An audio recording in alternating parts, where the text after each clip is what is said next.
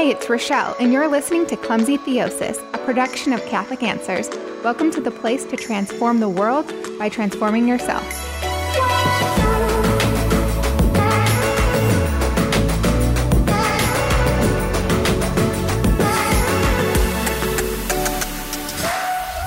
So, yeah, it's November. It's a great month, I gotta say. Not only is this the month where I will celebrate my birthday, but I will also have a month's worth of amusement while I watch the men of my generation try to grow facial hair during No Shave November. Oh, sorry, gents, but your patchiness just humors me so much.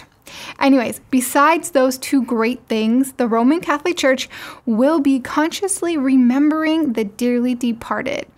And if you have ever looked at the bottom of your Forever 21 shopping bag or watched a national sporting event, you are familiar with John 3:16. Because John 3:16 says, "For God so loved the world that he gave his only begotten son that whoever believes in him shall not perish but have eternal life." Eternal life is the real deal. Those who have passed away from this earth are still alive and they need to be remembered. And that's why the church is celebrating All Souls Day today, right? Now, All Souls Day is a day when we, the living, remember those who have died before us. And I say before us because we're all gonna die, right? So, what does that mean when we say we remembered the dead? Does that mean we reminisce about them and then pour out some liquor for the homies? No, I'm totally just kidding. But to be serious, how do Catholics remember the dead? So there's four ways. One is by prayer, two is by works of mercy, three is by penance for the dead. Yes, you can do that. Just ask St. John Chrysostom. In his second century homily, he said, let us help and commemorate them, right? He's talking about those who have died. Um, if Job's sons were purified by their father's sacrifice, why would we doubt that our offering for the dead bring them some consolation? Let us not hesitate to help those who have died and offer our prayers for them. Like, can someone give this man a mic? Because I think he needs to drop it. Anyways, the fourth way that we remember the dead, and probably the most powerful, is the sacrifice of the Mass. And why do we do this? Like, why do we deem these actions so necessary that we designate a whole day to remembering the dead in this way? Well, to give a short answer, is because purgatory is real, right? But to flush that out a little bit is to say that Catholic teaching is that the soul, which has departed the body, um, is not perfectly cleansed from venial sin or it hasn't atoned for past transgressions. So these souls are excluded from the beatific vision. And now, the beatific vision is what we call it when the soul encounters the fullness of God. So souls are not excluded from the full presence of God because God's just, you know, being a meanie or something. It's for the sake of our souls. So, remember the first Gremlins movie?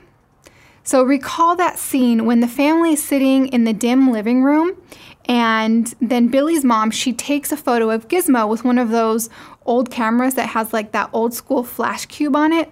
And so, what's Gizmo's reaction? He freaks out and he starts screeching, Bright light, bright light.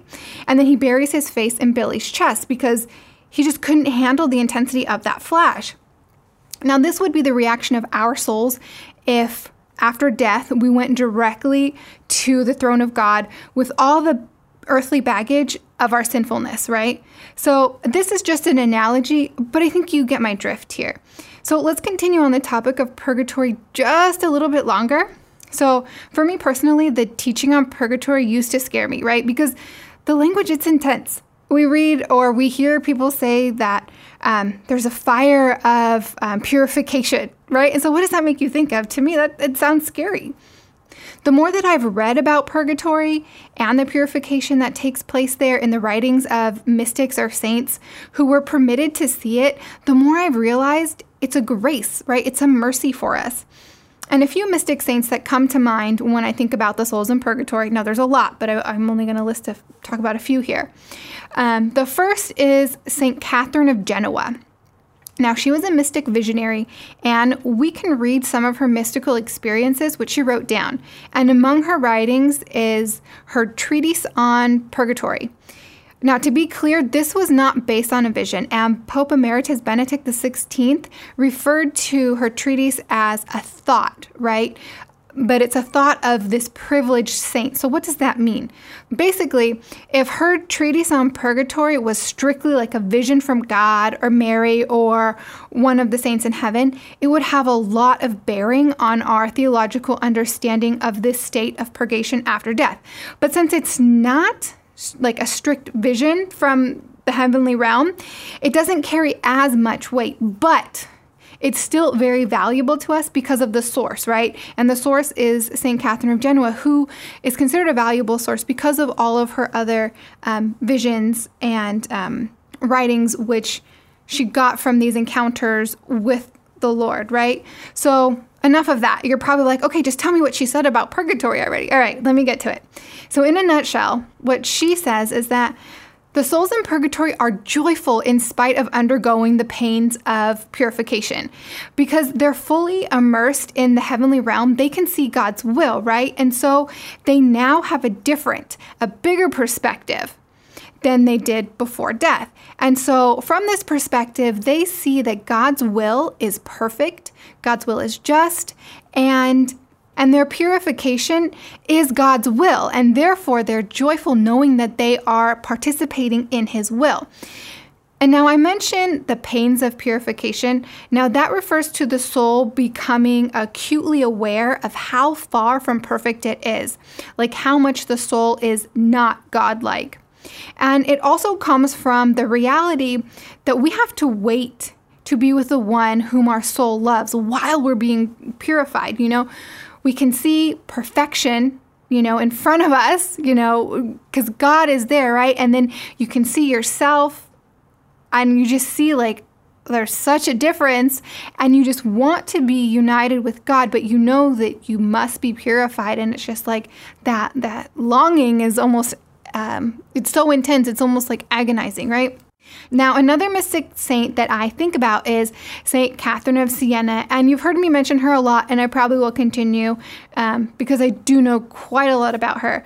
Now, she was able to see her father in purgatory, like she had a vision, and she was able to see purgatory and see her father there, and so she begged Jesus to release her father from purgatory so that he can go to heaven. And Jesus agreed to this, but he asked Catherine if she would do penance in reparation for her father. And of course, she's a saint, so what does she say? She says yes, right? Now, the last mystic saint that comes to mind, and she's probably the first for most people, and that's Saint Gertrude the Great.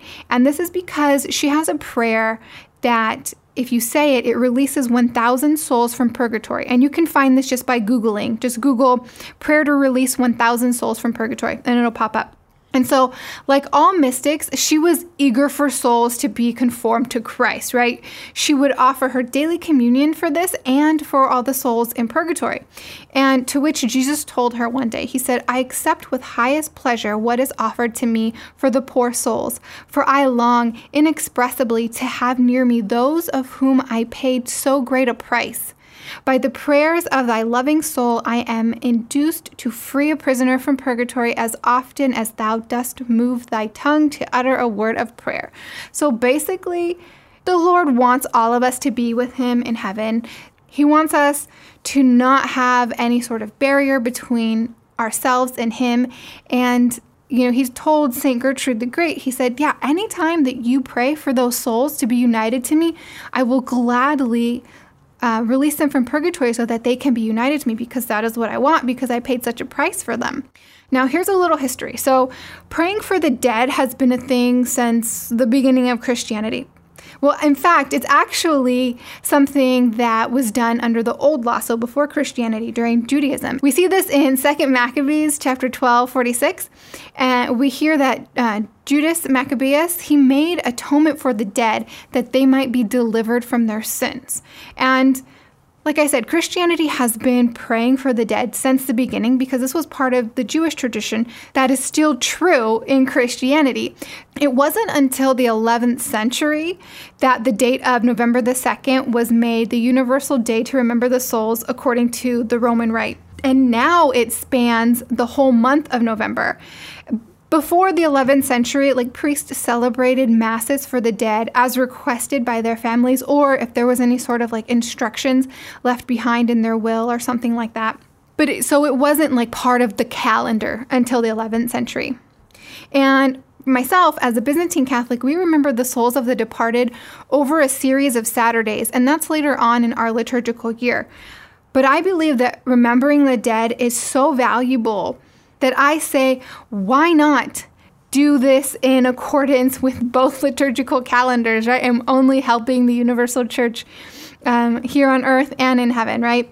So I've been drawn to pray for the dead for as long as I can remember, and I was always drawn to um, the celebration of Dia de los Muertos, which is the Day of the Dead. And some people get a little freaked out about this, you know, like the skulls and the skeletons and those type of decorations. And actually, for some reason, skulls have always, you know, been something I'm attracted to. I actually have a a golden skull on my desk here at work, and it's there all year round. And some people, like I said, get weirded out about this, and they're like, "Why is there a skull on your desk?" And I don't know, maybe people get weird because you know they think that you idolize death or something.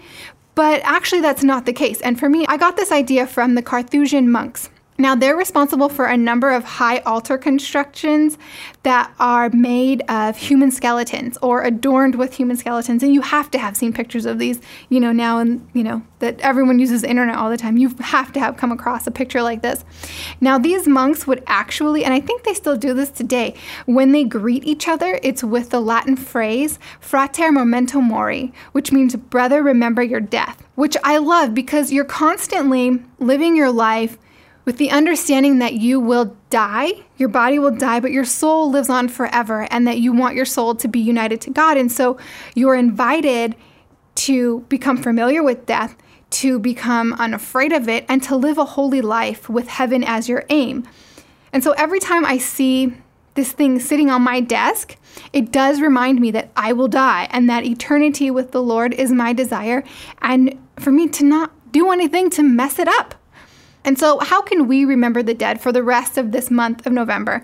Of course, you know, like I said, there's prayer, works of mercy, offering penance for the dead, having masses said for our dead loved ones. But you might be like, those are too many options. I don't even know what to do. Okay, so I'm going to challenge everyone. If you want to do one of those four options that I just listed off there, do that, but also do this. So look up the St. Gertrude prayer to release 1,000 souls from purgatory and recite it every day. Bam, right? By the end of the month, each one of us will have helped release 27,000 souls from purgatory. And that's if we start today. So, what a blessing it is to help our brothers and sisters to be united with the Lord. And the Venerable Fulton Sheen was so right when he said, As we enter heaven, we will see them, so many of them, coming towards us and thanking us. And we will ask, Who are they? And they will say, A poor soul you prayed for in purgatory.